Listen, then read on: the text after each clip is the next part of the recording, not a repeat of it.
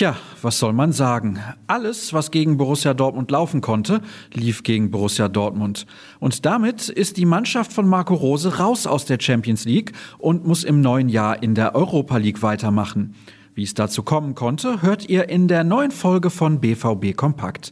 Ich bin Sascha Staat und schön, dass ihr trotz der eher mauen Stimmung nach dem Schock von Lissabon reinhört. Der Abend begann bereits mit einer Hiobsbotschaft. Rafael Guerrero musste das Aufwärmen aufgrund von muskulären Problemen abbrechen. Für ihn fand sich Nico Schulz in der Startelf wieder.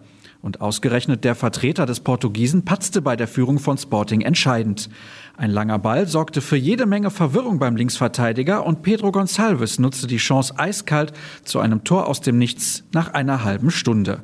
Gut zehn Minuten später folgte der nächste Nackenschlag. Über Umwege landete der Ball erneut bei Gonçalves, der aus ungefähr 20 Metern abzog und Gregor Kobel im Dortmunder Kasten keine Chance ließ. Mit diesem Ergebnis ging es in die Pause. Danach wurde es aus schwarz-gelber Sicht nicht wirklich besser. Spätestens als Emre Can eine gute Viertelstunde vor Schluss mit der roten Karte vom Platz musste, schien die Messe endgültig gelesen. Fünf Minuten später zeigte der Schiedsrichter nach Überprüfung der Zeitlupe dann auf den Punkt, nur leider auf den im Strafraum der Borussia. Zwar parierte Kobel den Schuss von Gonçalves, aber Petro Porro war mit dem Kopf zur Stelle und erhöhte auf 3 zu 0. Der Treffer von Daniel Mahlen in der dritten Minute der Nachspielzeit war schließlich nur Ergebniskosmetik. Klar, der Frust war nach der Partie entsprechend groß und Marco Reus auch anzuhören. Das ist schwierig zu akzeptieren. Bis zum Gegentor hatten wir alles unter Kontrolle. Das war wirklich unnötig und richtig bitter, meinte der Kapitän und fügte an, wir haben es im Kollektiv erneut nicht auf den Platz gebracht. Aber am Ende sind es immer individuelle Fehler. Dadurch bringen wir sie komplett ins Spiel rein. Das war ein beschissener Abend. Wir sind raus. Der Gegner war heute einfach kompromissloser, brachte Marco Rose die Partie auf den Punkt.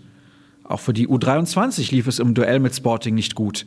Die Begegnung in der UEFA Youth League wurde mit 2 zu 3 verloren. Die Treffer von Beino Gittens und Fink reichten nicht. Zumindest ist für die Truppe von Mike Tulberg das Erreichen des Achtelfinals immer noch möglich. Die Entscheidung fällt am 7. Dezember. Ein Sieg im Heimspiel gegen den Nachwuchs von Besiktas ist dann absolute Pflicht. Das wird sicherlich nicht zum Thema in unserem Podcast, den ich am Vormittag mit Dirk Kramper aufzeichnen werde, der sich dann am Flughafen von Lissabon befinden wird. Nicht verpassen solltet ihr außerdem die Videoanalyse, in der ich noch gestern direkt nach der Niederlage mit Jürgen Kors gesprochen habe. Zu sehen unter anderem bei YouTube und Facebook. Und damit sind wir dann auch schon wieder am Ende dieser Ausgabe angelangt. Alles, was euch sonst noch interessieren könnte, lest ihr wie gehabt auf ruhrnachrichten.de. Guckt gerne mal nach unserem speziellen Angebot beim Black Week Special, was unsere Plus-Abos angeht. Ihr seid bei Twitter oder Instagram mit dabei? Dann folgt uns unter rnbvb. Ich bin auf beiden Kanälen unter Start unterwegs.